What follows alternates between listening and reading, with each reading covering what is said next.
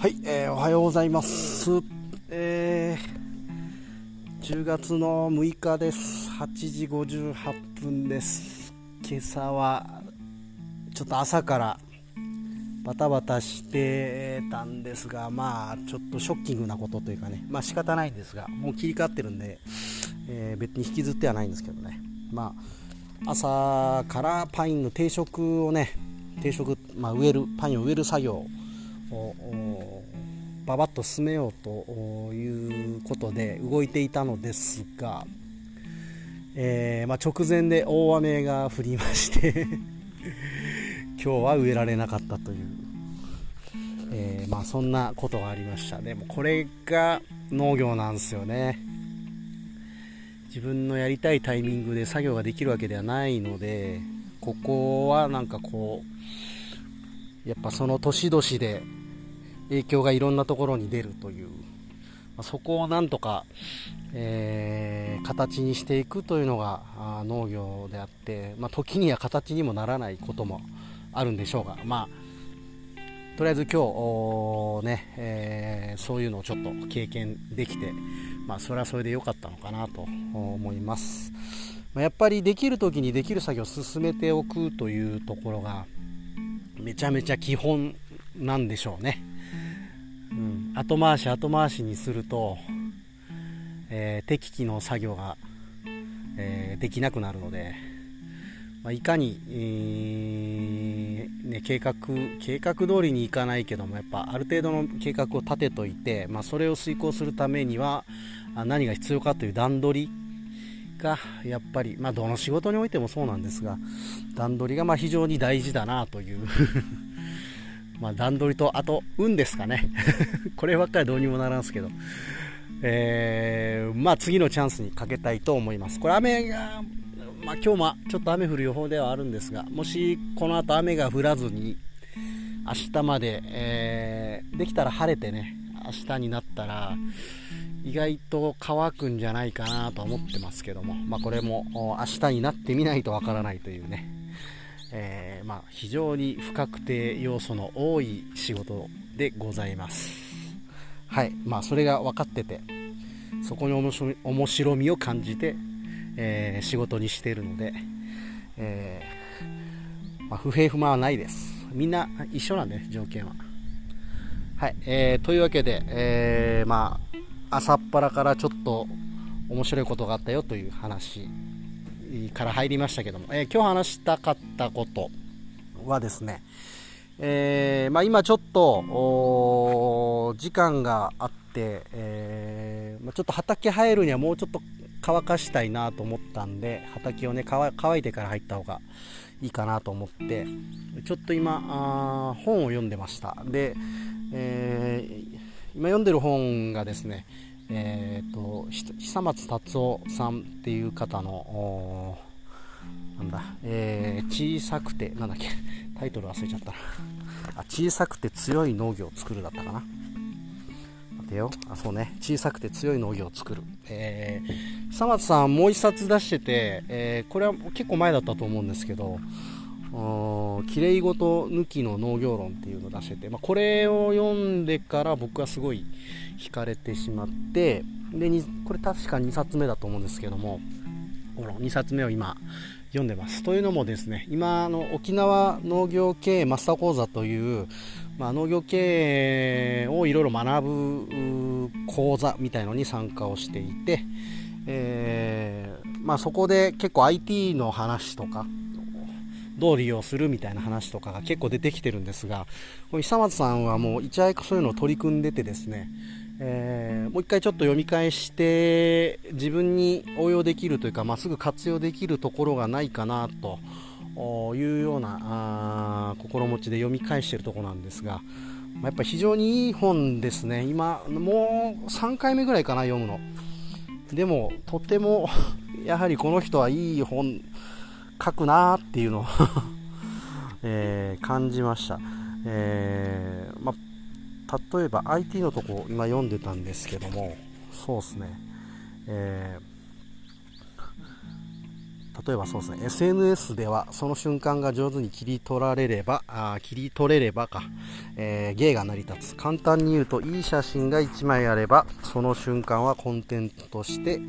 えー、成立してしまうのが SNS の一番いいところだと思いますというようなことを2014年とかにはもう書いてるんですよね。これもすごいいいなと思ったのが人や情報を発信するもののとこに集まる。という経験的事実を多くの農業者に知ってほしいと思います、えー、どんなに重要な出会いもちょっとした縁が元です。こちらから発信していなければ誰とも知り合えず事業も人生も全く違う方向に進んでいただろうと思います。とかね。なんかすごいいいことですよね。言ってるの。僕もでもやっぱ身に覚えがあるというかやっぱ自分で発信をすることがとても大事だと思っていてえー、例えば新聞広告を出すこと農地の募集に関して、えー、まあ、あまり前例がないと言われていたことだったんですが、えー、まあ、前も話したんですけどもこれの効果というのはですね直接的に農地を、あの借りてくださいもしくは買ってくださいという方と、えコンタクトが取れるというのが、まあ、一つ分かりやすい利点なんですがもう一つはですね潜在的なあその農地を貸したいなという人に、えー、直接ではなくても間接的に届く可能性があるし、えー、その、えーと、この僕がね、えー、私が農地を借りたがっているという情報がいろんな人に知られるということなんですよね。えー、結構役所とかでも広告出してたよねとか、まあ、そういう話があをいただくんですが、まあ、それを狙っているところはすごいあってやっぱり知ってもらう。自分という存在を知ってもらうというのが、えー、まあ、本当に大事だなと。手を挙げとけばえー、かに引っかかるかもしれないという気持ちはすごいあってですね、まあ、これがまあこれの一つの形が新聞広告 SN あ新聞広告であったりあとはまあ Facebook での発信であったり、まあ、最近で言うと特に顕著なのが、えー、ポッドキャストですね。今撮ってますけど、うん、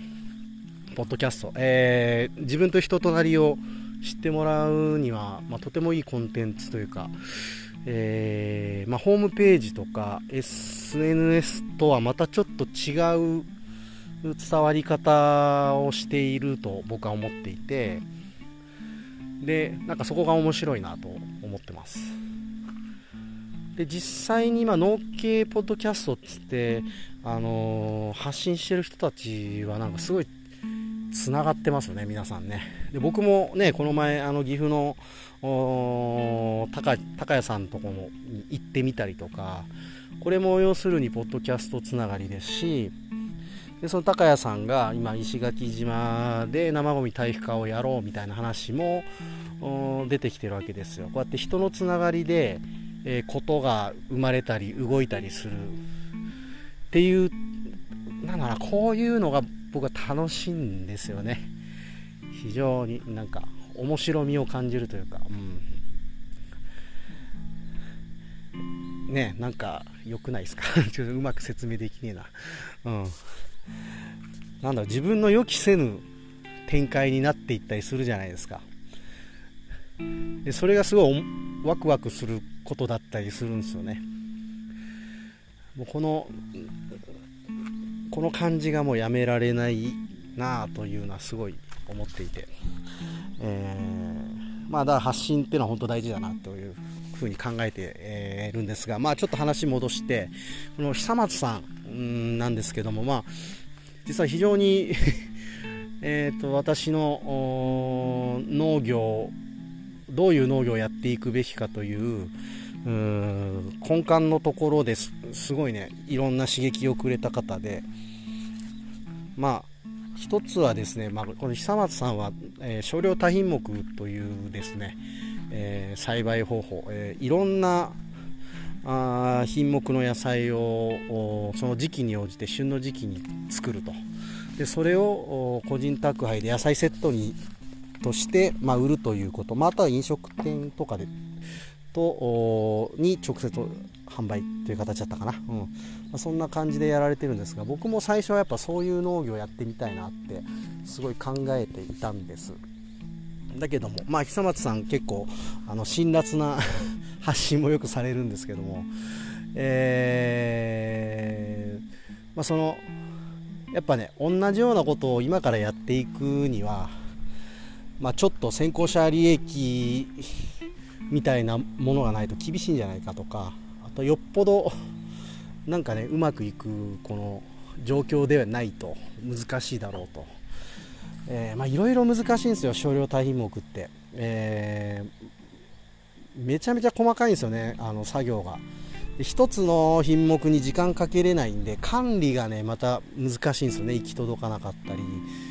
で収穫して、えー、だけじゃないんですよ。出荷までかかるんでその管理作業に行けないとかね。僕まあなんでこんなことが分かるのかというと、えー、まあ昔こうタクシーの仕事をしながら勉強農業の勉強してる時はですね実はこのモデルを少し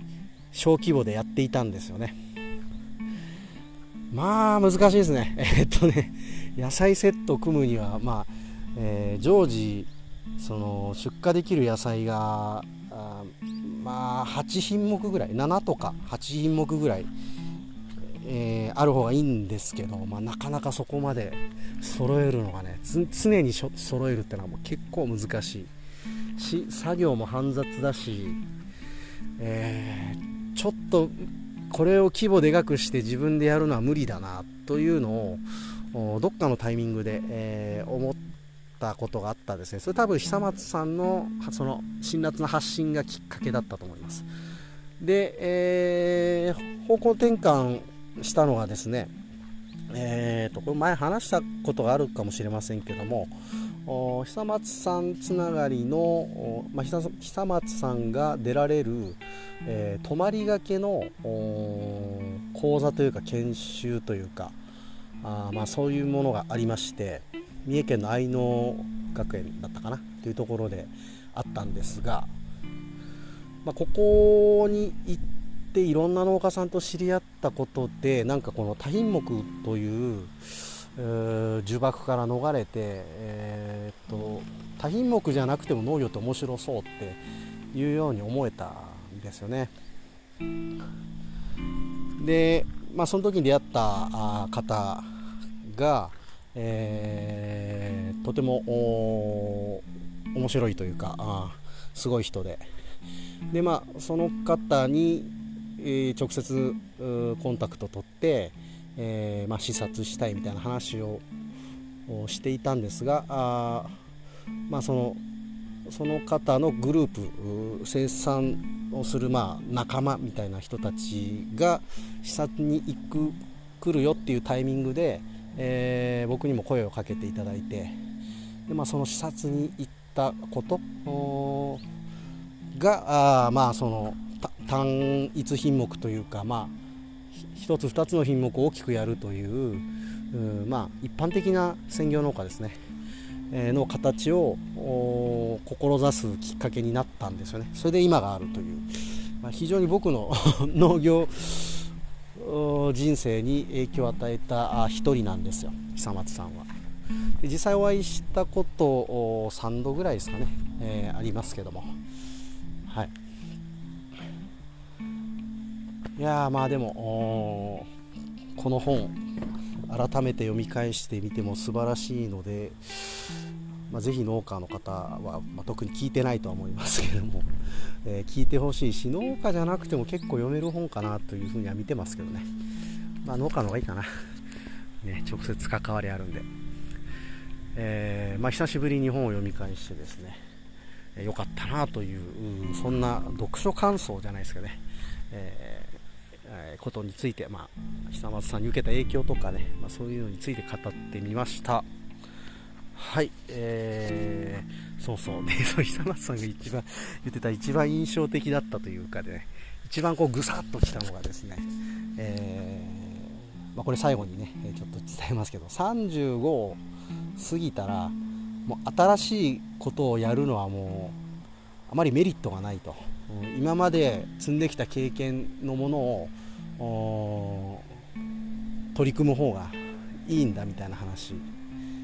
をされていて、まあ、僕はそれを聞いた時も30後半ぐらいだったんですけど、まあ、農業をやろうかなと思った時期で、まあ、年寄りはもうあんまりやらん方がいいんじゃないっていう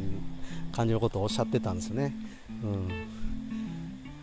であの時にすごい ぐさっときてね、まあ、それに付け加えてこういうことも言ってらして、えーとまあ、やりたい人はもう勝手にやるからっていうことを言ってたんですね。あじゃあ僕はね じゃあやりたい勝手にやるというタイプの人だったんだなって、えー、今ではようやく思いますけど、まあ、当時は結構あれぐさっときましたね、はい。まあ、それでもやるという気概がないと、やっぱり、中途半端にできるような仕事ではないっていうことですね。すごい意思決定の瞬間が多いんですよ。多分。あの、まあ、どの仕事でもいいと思うんですけど農業結構細かい感じで意思決定しなきゃいけないので、えー、優柔不断だったりなんかこう芯がないとなかなかうまくいかないだろうなというのは初めて思うことでもあります。まあそんな 勝手にやる人間として今ここまで来れたのはもう非常にありがたいですね。はいということで今日はこんな感じでおります。ありがとうございました。